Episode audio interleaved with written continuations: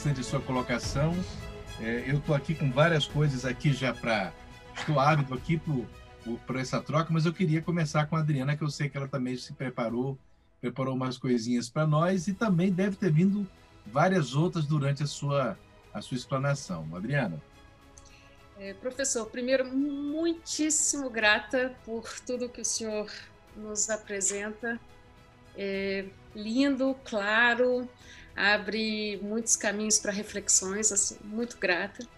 É, como eu sou psicóloga, eu sempre puxo um pouco para minha sardinha, é, sardinha para brasa, enfim. Eu gostaria de entender um pouco. Para mim, é, o fundamentalismo seria um medo de perda de sentido. Ele poderia ser olhado como um medo de perda de sentido. É, eu faço já as duas ou três perguntas juntas, porque às vezes elas, elas têm uma resposta encadeada também. É, o fundamentalismo seria, então, uma ameaça ao Estado laico? E, e, no caso do Brasil, o Estado laico eu considero tão importante por ser um país é, multicultural, plurireligioso e ateu. Então, vamos dizer assim, ele pessoas com pensamentos fundamentalistas ou instituições, elas podem ameaçar o Estado laico? A terceira é que caminhos de diálogos a gente pode propor, né, enquanto sociedade e, e e a proposta também desse projeto, o mosaico do, do, do negacionismo, não é apenas acusar, mostrar, mas é também buscar caminhos de diálogo. Então, quais os caminhos que o senhor vislumbra para aumentar possibilidades de coexistência? É um pouco isso. É, são muito boas as questões. Obrigado, Adriana. É assim, eu concordo contigo. Eu acho que o, o fundamentalismo ele se move a partir do medo da perda de sentido, perda de segurança, porque de maneira geral a religião, toda religião é uma generalização, ela pressupõe a assim a promoção é, de uma segurança no meio da insegurança do caos. Durkheim falava que a religião ela no meio da anomia é, e do caos, a religião ela constrói um sentido de coesão, né? de sentido. Isso é muito. Por isso que religião não vive sem símbolos. O simbólico é o que reúne. O diabólico é o que separa. Né? Isso é isso não é meu, isso é de Leonardo Boff. Quer dizer, a religião é simbólica, mas eu diria, não é a religião que é simbólica, nós somos seres simbólicos. O símbolo reúne, agrega aquilo que está sob uma possível ameaça. Né? Mas o fundamentalismo ele constrói uma, uma, um tipo de, de atitude, de postura, né? de, é, de violência a essa, a essa perda de ameaça. Eu diria para você, o fundamentalismo ele é de matriz da, ele é de matriz violenta, né? a violência. Ele, ele a, a em toda religião, outra generalização, há outras formas de lidar com as ameaças de perda de sentido, de ressignificação, de diálogo, de compreensão do outro, de ouvir. Isso acontece em toda religião. Isso não é só cristão, isso é judaico. Isso está no islamismo, né? é, no budismo, nas tradições hindus, orientais, nos cultos afro-brasileiros, nas tradições africanas. Essa coisa de, olha, o que eu acreditava está sendo colocado em xeque. O que, que eu faço com isso? Né? Há uma ressignificação disso. Mas o fundamentalismo se nega, ou os fundamentalistas se negam a ressignificar. Eles querem fixar, fincar uma estaca, estaca um sentido único, é, um retilíneo da verdade. E aí, o resultado disso é algum mecanismo aí de violência que é acionado de reação é, de é, virulência. Né? É, se, e, e, o fundamentalismo ele é paradoxalmente uma reação de defesa, mas uma ameaça ao próprio fim da religião. Porque se ele quebra, não sobra mais nada, ele não sabe se ressignificar, ele não sabe encontrar um outro sentido. Né? Por isso que você vê muitas pessoas que um dia foram fundamentalistas que é, foram para um outro caminho, é, ou de um outro tipo de radicalismo, ou de radicalidade, de radicalismo, ou que perderam absolutamente o referencial do sagrado e do religioso. Porque não conseguem lidar com a, a flexibilidade do real, né? que o real nos impõe. Né? Essa rigidez de postura, ela tem uma, eu não saberia assim, nomear de todo com mais profundidade, tem aí um germe, uma, um elemento de violência que, que aciona certas, certas forças assim, né? subjetivas de, de, de reação, de, de, né? De ódio, né? de, de, de, cegar o entendimento, de irracionalidade ou de irracionalismo, não sei se a palavra é essa. Né? É realmente um fenômeno complexo, que precisa ser decifrado, que precisa ser é, é, compreendido, tanto no âmbito pessoal, individual, como também é, coletivo. O fundamentalismo ele é uma ameaça ao Estado laico. Né? Ele, ele, a sua pretensão, é, e esse é um projeto político é, em curso desde os anos 70, coisa que eu não falei, nos Estados Unidos, com dois movimentos, a chamada maioria moral, né, que é um movimento, é, é, vamos dizer assim, do protestantismo estadunidense, de defesa da família, defesa da fé, né, e também da chamada direita cristã, dentro e fora do Partido Republicano. Ora, esse momento dos anos 70 é quando é, o fundamentalismo se torna um projeto político também. Nós temos que chegar na Casa Branca, coisa que aconteceu de alguma forma com o Bush pai, Bush filho e agora com Trump. Né? E é justamente a, a, a construção de uma ideia de uma teocracia, de uma teocracia que não é, por exemplo, colocar um sacerdote como presidente, colocar um rei como presidente, não é, ou um messias como presidente, mas é justamente ocupar as esferas, os escalões do governo com representações, representantes com essa visão para que o Estado laico seja governado, gerenciado como se fosse religioso. Né? É um projeto de teocratização, não é? É, usando as eleições, por exemplo, usando a democracia, mas ocupando espaço, sobretudo na área do direito e na área da educação tá? e também na área é, das, da, da, ação social dos direitos humanos, por exemplo. Esse projeto está em vigor no Brasil. Né? E é uma ameaça ao Estado laico, né? na medida em que o ministro da Educação é um pastor. Né? Ah, o, as esferas, o Conselho Nacional de Justiça, ele é ocupado por pastores. O Conselho Nacional de Educação está sendo ocupado por pastores. O IFAM agora foi nomeado um pastor. Ou seja, é esse projeto de teocratização por dentro. Isso é ameaça ao Estado laico. E uma ameaça que a gente não está se dando conta. Né? E, ao mesmo tempo, se é uma ameaça, eu também vejo, né, uma, de maneira dialética, como uma oportunidade da gente, de nós brasileiros, rediscutirmos o que é ser Estado laico no Brasil, coisa que a gente nunca fez. Se instituiu por, uma lei, pela Constituição, uh, não é? Há uma laicidade aí colocada, mas sempre é, nunca definida uh, pelos seus termos. Tá? Essa é uma questão simples? Não é uma questão simples, é uma questão complexa, que exige de nós, a sociedade civil tem que sentar e pensar que Estado é esse? Que Estado que a gente quer? Reafirmar a laicidade, eu reafirmo a laicidade, uh, reconhecendo que as religiões e as religiosidades fazem parte do corpo social. A sociedade brasileira é religiosa. Como que a gente vai construir o nosso Estado laico? O fundamentalismo é a negação da laicidade dentro do Estado laico a fim de ter um governo teocratizado. É coisa muito complexa. Né? É, é muito complexa por essas estratégias que a gente está vendo é, sendo colocadas em curso. Tá?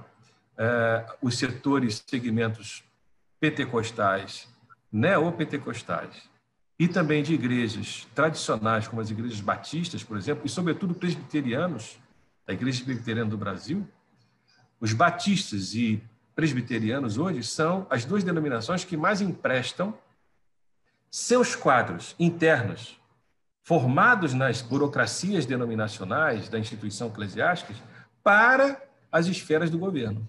São pastores. Né? Enquanto pentecostais e neopentecostais estão representados pela bancada evangélica, coisa de, de, mais de 100 deputados, eu não saberia dizer agora, a chamada bancada evangélica, que é uma plataforma de apoio ao governo dentro do Congresso, né? Uh, outras denominações estão servindo como é, é, é, é, disponibilizadoras de quadros intelectualizados, formados, para a, a, gestão pública nas esferas federal, estadual e municipal também. O que foi o Crivella no Rio de Janeiro, por exemplo? É? Então, essa teocratização por dentro, ela para mim é perniciosa, ela é falaciosa. Né? ela é um risco ao Estado lá, que é uma conquista civilizacional e, e, e paradoxalmente, uma conquista do movimento reformado protestante, né? na sua longa duração, que é uma coisa que a gente precisa é, é, pensar. Quais são os caminhos é, para o diálogo? Né? Os caminhos para o diálogo é a gente a gente tem que repensar a linguagem. Ah, eu acho que a linguagem existem bolhas existem bolhas de sentido, tá? usando, pegando a sua palavra que você, né? Existem bolhas de sentido. O mundo evangélico protestante, é, cuja hegemonia é fundamentalista, desde as, as, igrejas de classe média, classe média alta, dos grandes, dos grandes centros urbanos, até aquelas igrejinhas nas periferias, né? com essa lógica né? fundamentalista, reacionária, existe uma bolha fomentada pelas mídias sociais, pelos púlpitos. Imaginem vocês, domingo a domingo, de manhã, à tarde, à noite, durante a semana, é, lideranças religiosas, pastorais, falando, falando, falando, falando, as mídias sociais referendando, uma certa névoa né, de pensamento que é, sufoca essa base dos frequentadores das igrejas que vão reproduzir esse discurso. Né? É, eu estava vendo um dia desse analisando um, um, grande jornal, um jornal de uma grande denominação, a Convenção Batista Brasileira, o jornal oficial, a imprensa oficial desse, dessa denominação, ela é toda de uma linha, é, vamos dizer assim, afinada com o discurso do governo, negacionista, negando a questão é, é, da vacina, a questão da, pandemia, da Covid, é? e, a defesa né, dos valores da família, todo esse discurso que está aí. Então, existe uma bolha uma bolha. Mas ela é porosa, ela não é fechada nem absoluta. A gente precisa construir linguagem, a gente precisa ter uma outra estratégia de é, diálogo com essas, com essas periferias, sobretudo. Não sei se vocês sabem, mas mais de 50% dos evangélicos no Brasil estão nas, nos grandes bolsões de periferias das grandes cidades. A maioria dos evangélicos no Brasil não é, é, assediados assim é, pela teologia da prosperidade, por essas formas de fundamentalismo, estão nas camadas mais pobres, C e D da sociedade. Né? É, são esses bolsões de miséria, de pobreza, de desigualdade social, quer dizer, a ponta, a ponta final das contradições do sistema, da ausência do Estado, ali estão os evangélicos, ali estão os católicos, ali estão as, as, as religiões afro. Né? É, é um povo. E, e, e eu posso dizer para você, Adriana, que nessa, nessa realidade da periferia, eu não vou condenar o fundamentalismo dessas pessoas. Eu não tenho esse direito. Mas dessas camadas elitizadas, que são conscientes, que têm projetos, que têm interesses de manutenção dos seus privilégios, aí sim a gente precisa é, combater né, o bom combate nesse sentido é, contra esses interesses e estabelecer um novo patamar de linguagem, de, de prática, é, a partir desses bolsões, dessas periferias, dos movimentos sociais. Né? Agora, quando eu digo desenvolver uma nova linguagem, não é chegar falando um novo código é, de palavras, mas é começar a ouvir, ouvir, para então falar. A gente deixou de ouvir. E eu estou dizendo, a igreja deixou de ouvir, o Estado deixou de ouvir, os partidos deixaram de ouvir, a academia não ouve, eu sou, faço parte da academia, a universidade não ouve. Né? Existe uma lógica de produção de sentido das coisas, de apropriação do real, como transformando em dados para conclusões da pesquisa, mas o ouvir a sociedade, sentir a sociedade é uma outra relação. Né? E a gente precisa estabelecer, sim, a partir dessas, dessa, da, da, realidade mais complexa, mais marginal e mais dura, a gente recriar é, essa, essa linguagem. Acho que seria um dos caminhos. Eu acho que um outro caminho também é o caminho de, de a gente assim, aprofundar a horizontalidade das relações. Se a gente não conseguir, não começar dentro da família, da, das instituições sociais, horizontalizar com representação, é? É, mulheres, negros, LGBTQI, é, ou seja, horizontalizar as relações. Eu, eu acho que, enquanto não houver igualdade, a gente não pode caminhar para uma solução é, discursiva é, de, de, de, realidades muito mais complexas. Né? Eu acho que essa igualdade, né? e, e, assim dentro de uma tradição cristã, né? eu falei um pacifismo radical. Eu acho que a gente é um outro caminho.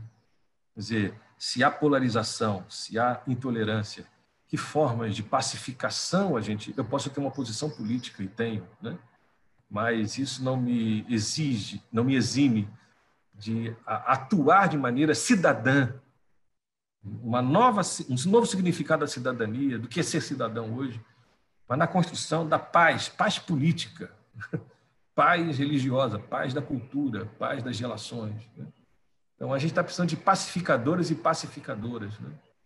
É, por um lado, de denúncia das injustiças, das desigualdades, mas também de construção né, é, de, de, de, né, de pontes no geral, acho que é isso. Acho que talvez pudesse descer algumas questões mais práticas, né? Mas assim, eu como professor, por exemplo, tenho que repensar a minha prática de sala de aula, a relação com os alunos, a relação com os colegas. Né? Então, nós também fomos jogados a uma a um universo de competitividade, de polarização, é, dentro das instituições que se dizem progressistas, que se dizem, é, vamos dizer assim, iluminadas, da ciência, né? do campo do saber, nós também fomos jogados a, um, a uma armadilha de, de, negação um do outro, mesmo com um discurso é, é progressista, libertário, inclusivo. Né? A gente também reproduz lógicas, a gente produz, a esquerda, né? vamos dizer assim, os liberais também reproduzem lógicas de exclusão dentro de uma roupagem dita democrática, progressista, inclusiva. Né? São, são muitas contradições que nós temos. Então, a gente tem que atentar, abrir os olhos é, para essas formas de. Né, que estão muito, muito dissimuladas. A sociedade brasileira é uma sociedade dissimulada, em vários níveis. Em vários níveis. Vários níveis. E a gente precisa denunciar essas dissimulações, a gente precisa desconstruir falar delas, confessar, é, tratar de maneira terapêutica, né? Como que nós somos vítimas das nossas dissimulações? O tempo todo, o tempo todo, nós, nós precisamos disfarçar. É coisa para inglês ver, para branco ver, para português ver, né? os colonizadores verem que nós estamos na ordem, mas nós, na verdade, estamos numa profunda desordem subterrânea das nossas relações, das nossas vivências. Por isso que não é sem razão que a maior incidência de violência no, Brasil é dentro da casa, né? contra as crianças, contra as mulheres, né? são, são jovens negros das periferias, ou seja, é, é nesses espaços do, do cotidiano, né? escondidos, subterrâneos, que ali estão. Ali não dá mais para dissimular, né? ali as, as máscaras caem. E aí há essa irrupção de violência que chega ao nível do Estado também. Né? legitimado na, de usar a violência e também vai usar a violência. Nossa, professor, eu estava aqui agradecendo a Deus pela oportunidade de ouvi-lo. É... Puxa vida, estou sem palavras. Eu fiz algumas anotações aqui que eu gostaria de dividir com vocês, se Sim. vocês me permitirem, muito modestamente, como repórter. A primeira delas é no embalo das suas palavras, é realmente o que o senhor falou procede de uma maneira muito interessante. Eu já fiz matérias sobre isso. Os evangélicos eles fizeram uma estratégia muito interessante de, de expansão nas, nas, nas periferias, Então, é muito comum no Brasil, em qualquer lugar, quanto mais pobre, uhum. mais facilmente nós temos os templos, nós temos as igrejas. Isso, assim, é a coisa mais clara. Quanto mais pobre, o senhor tem a certeza, vai ver duas coisas. O senhor vai ver a antena parabólica, é a televisão e a igreja. Uhum. E chega um ponto que a gente não encontra a escola, não encontra o posto de saúde, nós não encontramos a polícia, mas a gente encontra a igreja. Então, a igreja acaba ocupando o papel de tudo isso. Ele acaba se arvorando como um, um centro de atração dos problemas da, da, da, comunidade. Esta, eu não sou nenhum teórico, por favor, não sou um estudioso. Uhum. É a minha impressão de repórter de que fez. Eu fui jornalista policial. Então, eu passei muito tempo visitando essas periferias, infelizmente, reportando coisas que eu não gostaria de fazer. Mas que lá sempre tinha, a primeira coisa, o referencial até para chegar numa casa, antigamente era uma praça, era né? É. uma igreja, hoje é um templo evangélico. Então, o pastor acaba se tornando como um irradiador onde o Estado não chega. E há políticas, e aí chegamos no Estado aparelhado, e essa é a minha impressão, depois eu, o senhor me corrija. O Estado aparelha porque há todo um processo legislativo para a cessão de terrenos que estimulam a proliferação das igrejas. Então, uhum. é, me lembro de uma vez que eu fiz, um, eu, eu fiz uma matéria, eu me lembro que eu estava estudando um case de economia da Inglaterra e tinha um pesquisador, eu não me lembro o nome, e que ele falava assim: se você quer montar um grande negócio, monte uma igreja, porque o Estado te apoia, te dá tudo, você não paga imposto e você não precisa estudar muito. O seu, o seu MBA é a Bíblia. Se você for, for assim, inclusive, meu caso, eu me lembro que eu trabalhei uma época na, na, no Congresso Nacional, não foram tantos anos, foram, foi mais de uma década, mas uhum. assim, é, um dia eu fui parado por um pastor no corredor e ele me propôs para eu ser, é, para eu ter um programa. Eu, eu tinha um programa já na época, para eu ter um programa na televisão da emissora deles. E aí eu disse, não, mas não, muito obrigado. Eu falei, não, mas você vai apresentar esse programa tal, porque ele tem muita audiência e você vai ser ótimo para isso. Eu falei, mas, mas, mas pastor, eu, o senhor não sabe as minhas inclinações religiosas, o senhor não, o senhor não sabe de nada. Ele falou assim, não, isso é besteira. Isso é besteira. Você tem carisma. Você fala bem, é o que a gente precisa. O resto a gente treina. Mas e as questões da Bíblia? Não, tudo isso a gente treina, rapaz. Falei, não, mas eu, olha, estou muito emocionado, mas eu declino do seu convite. Falei, não, não precisa responder agora, não. Pense bem. Vai ser uma coisa ótima e você vai ganhar muito bem para fazer isso. E eu acho que eu ganhei muito quando eu recusei. Então, é, então assim, é, é, eles chegam nas periferias e aí, num primeiro momento, a gente vê um crescimento das questões evangélicas com essa questão do público CD que o senhor colocou. Mais de uns anos para cá, os próprios evangélicos perceberam que havia uma camada alta que também deveria ser atingida. E aí a gente tem a proliferação das igrejas evangélicas voltadas para o público A e B. Que você. E foi feito um esquema, inclusive, à época eu fiz um estudo sobre isso, é, foi feito um esquema baseado no esquema de atração da Amway. Então, eles uhum. criaram as, as igrejas célula, em que só era, você só podia entrar por indicação. E eu tive um case, Adriana. Eu fui uma vez, com uma, eu estava muito interessado numa moça, ela me convidou para ir na casa de um pessoal dessa igreja, e a entrada da casa, uma casa bonita, num bairro é, de classe média alta aqui de Brasília, à beira da piscina, os jovens estavam, era bem jovem na época, vinte e poucos anos, e estavam lá tocando um violão e tal. E eu falei, poxa, legal. E aí um, um rapaz se aproximou e falou assim: e, e é, quem é você? Qual a sua profissão? Você mora onde? Aí eu falei para ele, como eu sou jornalista, né, professor? O senhor deve imaginar que eu não sou uma das pessoas mais fáceis de ser inquirido que meu trabalho é, é inquirir os outros. Então, conheço um pouco da técnica, né?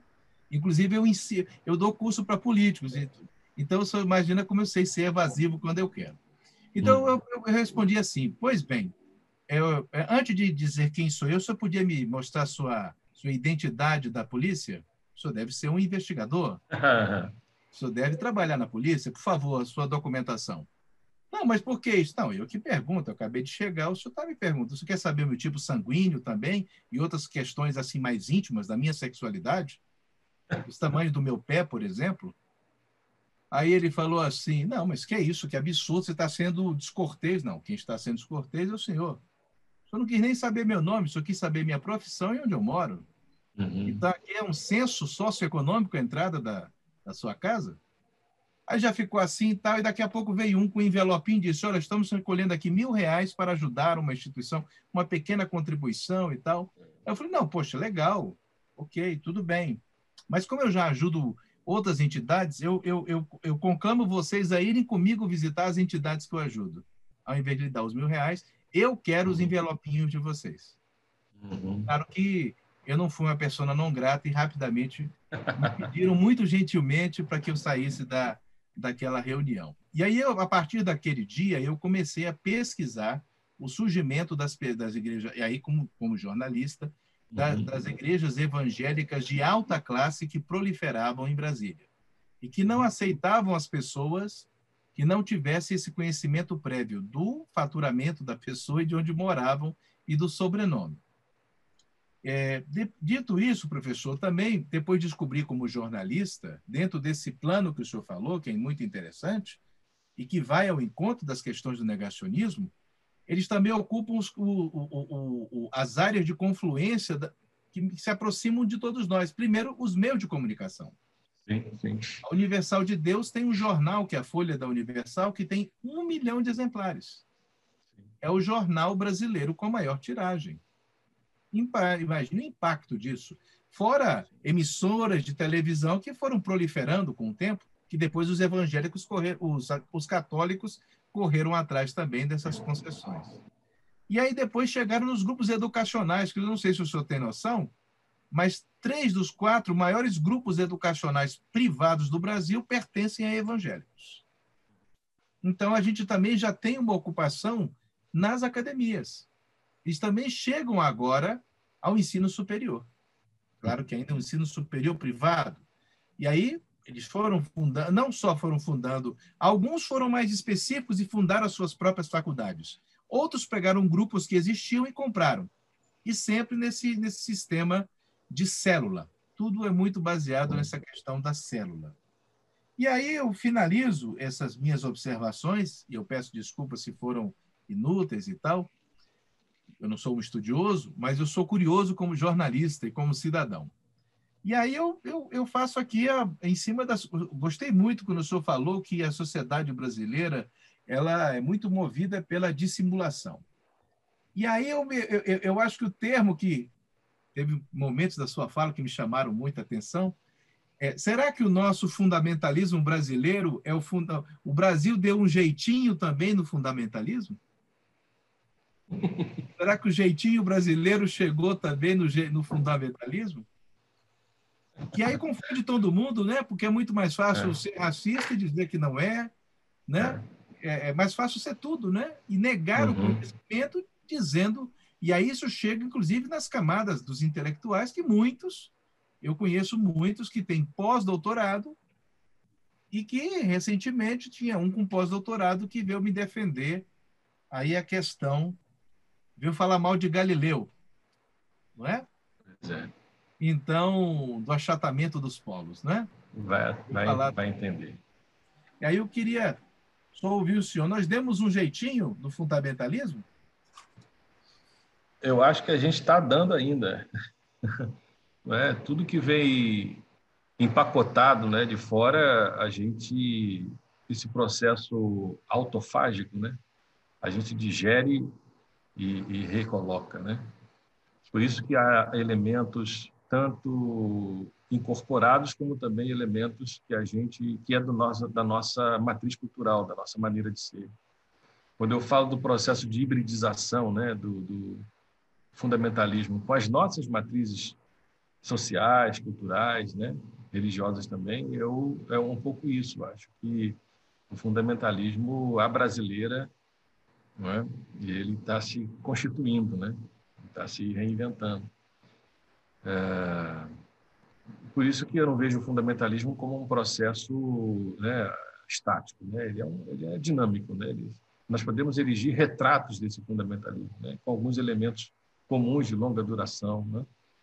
É, e de fato, é. o senhor falou que os fundamentalistas americanos estavam vindo, Sim. tiveram um processo para vir para o Brasil e para a América Latina. Isso o senhor tem conhecimento se foi feito de uma maneira meio assim aleatória ou foi uma coisa mais planejada pelo que o senhor estudou? Ô, ô Marcos, as duas coisas, os dois processos. Eu acho que há um processo, sim, pensado, articulado né, e espontâneo. Quer dizer, o protestantismo norte-americano, na sua base, é um protestantismo espontâneo. Né? Então, igrejas missionárias vieram para cá é, a partir de, de, decisões, vamos dizer assim, de, de, comunidades do interior dos Estados Unidos que mandaram, é, Deus revelou mandar um missionário para o Brasil e foi. Isso, isso acontece de maneira tanto espontânea e aleatória, como também pensada. Então, a vinda, por exemplo, de editoras, seminários bíblicos, né, de certas lideranças que é preciso investigá-las é, da duplicidade né, é, do pertencimento dessas lideranças, tanto religiosas como também de órgãos de investigação norte-americana, entendeu? É, o quanto que o quanto e o como essas instituições norte-americanas aqui estabelecidas em 60, 64 até 64 serviram como uma plataforma de apoio norte-americano ao golpe de 64. Né? Então existem aí e por isso que eu estou fazendo pesquisa né, é, para saber o que, que foi de fato pensado, articulado. Houve uma transferência de recursos, de dólares. Quer dizer, a, a maioria da, da, dos evangélicos no Brasil, lá nos anos 60, 70, é a maioria pobre, como, continu, como continua sendo hoje. E, de repente, chega um pastor norte-americano branco, alto, com dólar. E fala assim: vamos fundar um seminário aqui. Né? Então, vamos fundar. E a teologia é essa. Então, é, o dólar também estabelece a ortodoxia. Né? O dinheiro estabelece a ortodoxia. E há vantagens também para certas lideranças nativas, nacionais, que acolhem né, e aderem a esse projeto, que vão ter é, liderança, é, vantagens pessoais de família, de irem para os Estados Unidos, fazerem cursos, estudarem lá nos, nos, é, nos seminários de lá e trazerem essa, essa visão de lá para cá, porque não foram somente missionários norte-americanos que trouxeram isso, foram brasileiros que foram para lá, estudaram, fizeram pós-graduação e trouxeram essas teologias para cá, essa forma de vir o mundo, essa coisa, isso é replicado. Né? Então, se a gente for pegar dos anos 80 até hoje, o número de lideranças, sobretudo de igreja de classe média alta que você está falando, que vão para os Estados Unidos, passam temporadas, visitam a Disney, né, vão a Nova York, gastam o dinheiro e ainda fazem cursos de liderança, de, né, de atualização, é, de marketing, de mídia e trazem essas técnicas para o Brasil. E aplicam isso. E isso tem, entre aspas, dado certo, vamos dizer assim, embora um processo que para mim se esgota muito rapidamente, porque é o fluxo que o mercado impõe. Né? Então, é, a questão que eu digo com muita tristeza é que a religião evangélica, é, a religião evangélica, ela se tornou mercado. Né? Ela se tornou uma lógica subserviente ao mercado.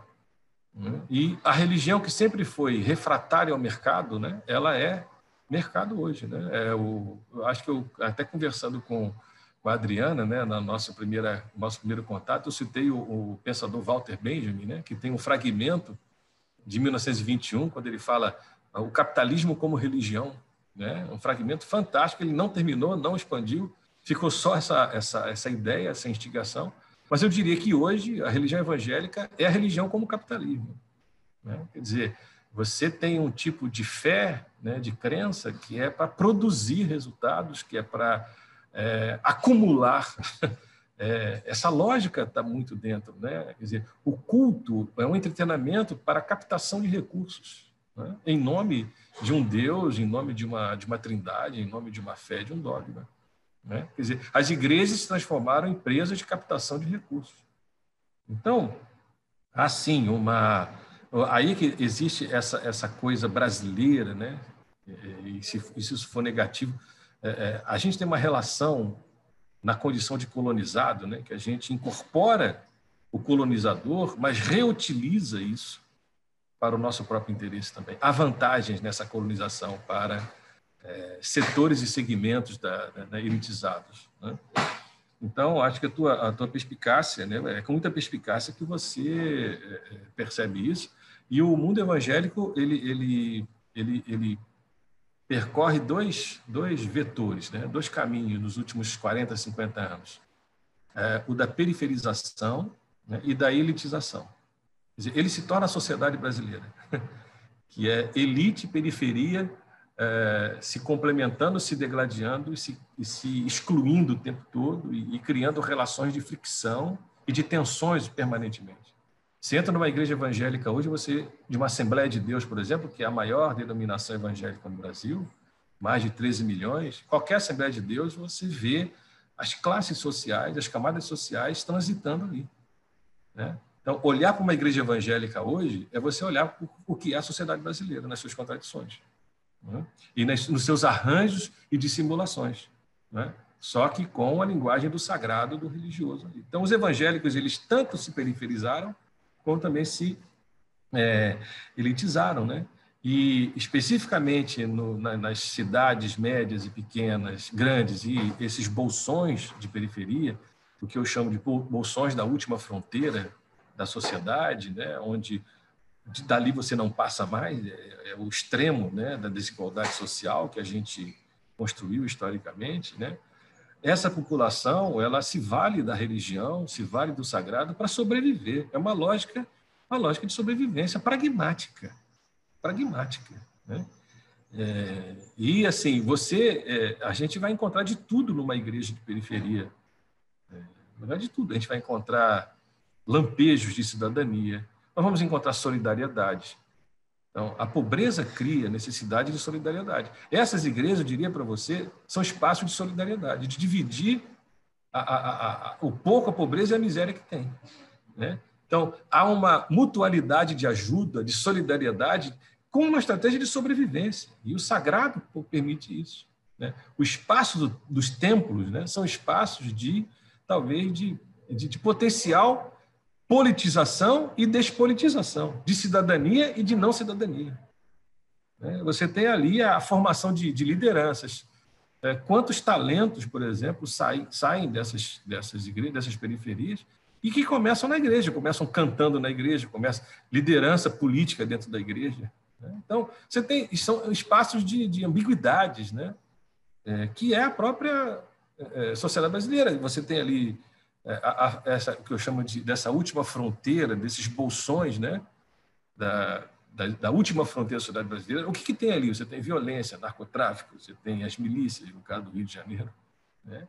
Essas igrejas estão ali e vão conviver com uma linguagem, com uma, um ethos próprio, que a religião faz parte, né? com esse contexto que, para nós, de classe média, é absolutamente estranho. A gente estranha isso, a gente não tem acesso a isso. A gente não chega lá, o Estado não chega lá, a gente não chega lá. Né? Então, o mundo evangélico hoje é o que é o Brasil, né? nas suas seus paradoxos, suas dissimulações.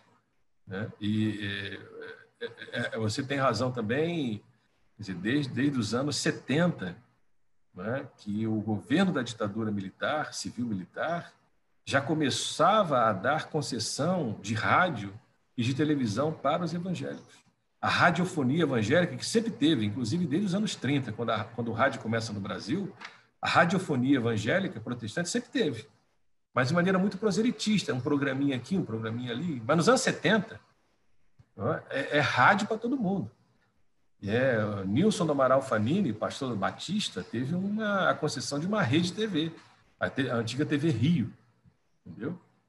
A onda dos televangelistas, norte-americanas, Jerry Falwell, Jimmy Swaggart. Né? Quer dizer, o Brasil também começa a replicar, a reproduzir o chamado a igreja eletrônica dos anos 80 nos Estados Unidos. Então, e vai concessão de, de rádio, vai concessão de TV, na medida em que as denominações vão colocando seus representantes no Congresso Nacional, a rádio, rádio TV, a comunicação se torna uma moeda de troca e de permuta de favores e de apoios. Desde Sarney.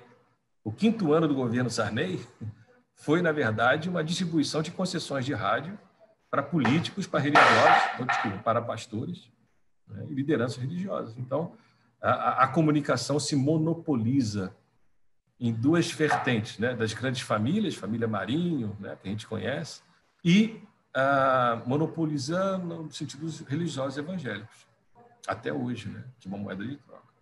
Então, são jogos, são jogos de uma religião que, que ascendeu, que está no seu bojo as contradições da sociedade brasileira e desses elementos fundamentalistas que se enraizaram e que se torna poder, de alguma forma. Que se torna poder. E todas as contradições dessa, desse segmento religioso estão aí expressas. E talvez para assim, fazer uma demarcação, é, é, esse fundamentalismo, né, postura pentecostal, né, pentecostal, é, de alinhamento ao que a gente chama né, uma ultra-direita, do que está acontecendo hoje, essa hegemonia ela não é absoluta. Né? Ela tem contradições, ela tem porosidades e ela tem também espaços alternativos e oposição que a grande mídia não enxerga o mundo evangélico que não é isso que está aí. Tá? Não enxerga. São os evangélicos ecumênicos, evangélicos progressistas, evangélicos é, do diálogo interreligioso, são os evangélicos dos movimentos sociais. Né? Você não pode tirar hoje, por exemplo, a presença dos evangélicos no movimento sem terra. Né? Não se faz reforma agrária no Brasil sem a presença dos evangélicos. Lideranças sindicais, sindicatos rurais, você tem uma malha, né, uma capilaridade eh, de evangélicos progressistas que não ocupam a mídia. Quem vai ocupar a mídia é o Silas Malafaia, né, o Edir Macedo, são os grandes donos desses. Né? Mas existe sim, e, e não é sem, não é pouca força, uma mobilização, um movimento negro evangélico no Brasil, né?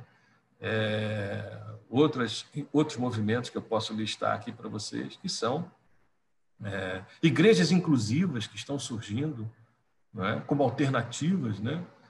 É, nas, nos grandes centros, Rio de Janeiro, São Paulo, outras, outras capitais, igrejas com é, diversidade sexual inclusivas, inclusivas entendeu? e com uma outra linguagem.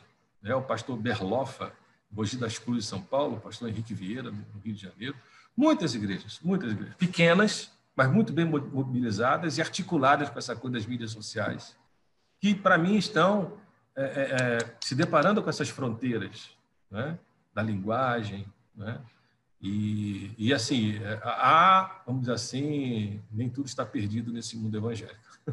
É, não, eu tenho muitos amigos evangélicos que eu tenho relação excelente.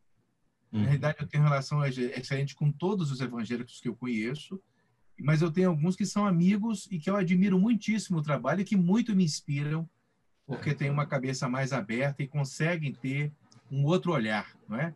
E o senhor tocou numa coisa muito importante, né, Adriana, que é a questão política, porque para mim era o último bastião que faltava para ser alcançado nesse plano, digamos assim, de dominação, de poder, que foi a questão política. Para você ter uma ideia, uma matéria publicada recentemente, no dia 14 de setembro de 2020, dizia o seguinte: os dez maiores inadimplentes com a União a desenvolver atividades religiosas devem 382,3,3 milhões de reais aos cofres públicos.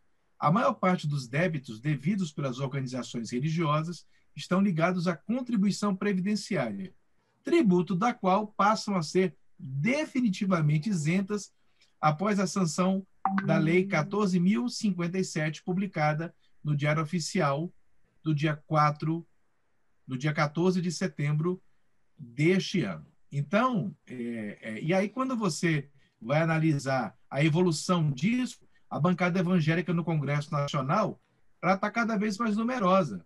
É, em 94 eram 21 deputados federais evangélicos. Hoje, 2020, são 105 deputados e 15 senadores, o que equivale a 20% do Congresso Nacional. E uhum. aí a gente tem um retrato muito claro de tudo que o senhor falou aqui, Sim. não é, Adriana? Como isso vai alcançando uma dimensão muito maior. E eu acho que a gente já está se encaminhando para o fim, nosso tempo já até passou do que a gente tinha previsto. Agradecer imensamente ao senhor e gostar muito, eu gostei muito da sua fala de que a gente não tem que ter julgamentos. A gente tem que fazer, criar um diálogo. Eu acho que o caminho é não cair nessa armadilha do preconceito ou de achar que A ou B ou C estão à frente ou que tem a razão, que não há razão, e a gente tem que construir mais pontes do que cercas. Eu acho que essa sua fala é muito especial. Eu quero lhe agradecer imensamente e agradecer a esta moça tão especial que está aí, esta jovem púbere que está conosco aqui e que traz esse olhar da psicologia. Abro para você, minha querida adolescente. Oh, professor, primeiro, é, como sempre, assim, já sabe, já falei no nosso primeiro encontro que, que, que eu morro de inveja da sua profissão, é, estudar história, ser uma historiadora, é, vai ficar uma frustração no meu currículo. Muito agradecido, é maravilhoso, é uma profissão maravilhosa, o pensar a história, né? A história crítica, a história lindo, lindo. Mas eh, eu gostaria de pedir ao senhor que eh, me enviasse eh, a mim, ao Marcos, uma pequena bibliografia. Eu imagino uhum que essa que várias pessoas que vão ter acesso a essa entrevista vão se interessar e vão querer se aprofundar em, em assuntos. Claro que não se trata assim de uma imensa biografia é, é, acadêmica, mas enfim, aquilo que o senhor sentir que poderia ser de interesse, é, já estou até pensando em mim, mas assim, é é, é, o senhor abriu muitas, muitos temas, e isso é lindo, porque aí cabe a, a nós né, buscarmos caminhos de, de, aprofundamento. O mais bonito também que eu acho na sua fala, ela é uma fala que ela acontece a dois níveis, o senhor conta histórias e ao mesmo tempo pensa as histórias contadas, então tem um discurso e um metadiscurso, isso é muito, muito bacana, porque é isso que estimula quem está lhe ouvindo também a refletir sobre o que está ouvindo e, e, e, a refletir sobre historinhas que a gente vê no dia a dia, enfim, isso tudo é, é o que eu acho que ilumina uh, no, no, no, seu discurso, na sua pesquisa, e, e é isso que a gente quer também com esse processo de, de, de entrevistas, com esse projeto do Mosaico do Negacionismo, que é estimular a curiosidade. Uhum. A curiosidade de cada um se aprofundar em conhecimento, conhecimento pesquisado, conhecimento vivido. É, em contraponto muito necessário ao nosso mundo de, de pós-verdade, de fake news e, e, tantas coisas que a gente, enfim, todos nós temos contato. Então, eu lhe agradeço profundamente a sua pronta resposta quando eu entrei em contato, a sua participação e a gente vai manter informado sobre outras, sobre o desenrolar desse projeto. E só tenho a agradecer muito, muito, muito, muito obrigada. As suas considerações, professor, as considerações finais. Ah, eu que agradeço. Assim, é um espaço assim importantíssimo que vocês me proporcionaram para falar, né, para pensar e para repensar também. Eu acho que vocês têm um espaço de inspiração. Eu me senti profundamente inspirado desde a primeira conversa né, com o Adriano, conhecendo o Marcos também. É, eu acho que a gente está numa fronteira é, profundamente necessária de mudança, que a gente não pode existir. E eu me coloco aí à disposição para continuar contribuindo, dialogando, né, aprendendo e reaprendendo com vocês. Né? Parabenizo pelo projeto, pelo mosaico, né? e assim torço para que né, vocês prossigam esse projeto humanizador, né? o que a gente precisa hoje é humanizar, né? humanizar as pessoas, a gente mesmo, humanizar a relação com a natureza, né? Humanizar. Eu acho que gente, o mundo está no processo de desumanização. Que, então eu que agradeço sim, a oportunidade de muita, de muita riqueza né, que vocês me proporcionaram. Obrigado, professor. Até um próximo. Obrigado. Até o próximo. Até a próxima. Um grande abraço. Olá, tudo bem? Espero que tenham gostado da entrevista e na semana que vem teremos mais um tema abordado por um de nossos entrevistados. Aguardo vocês.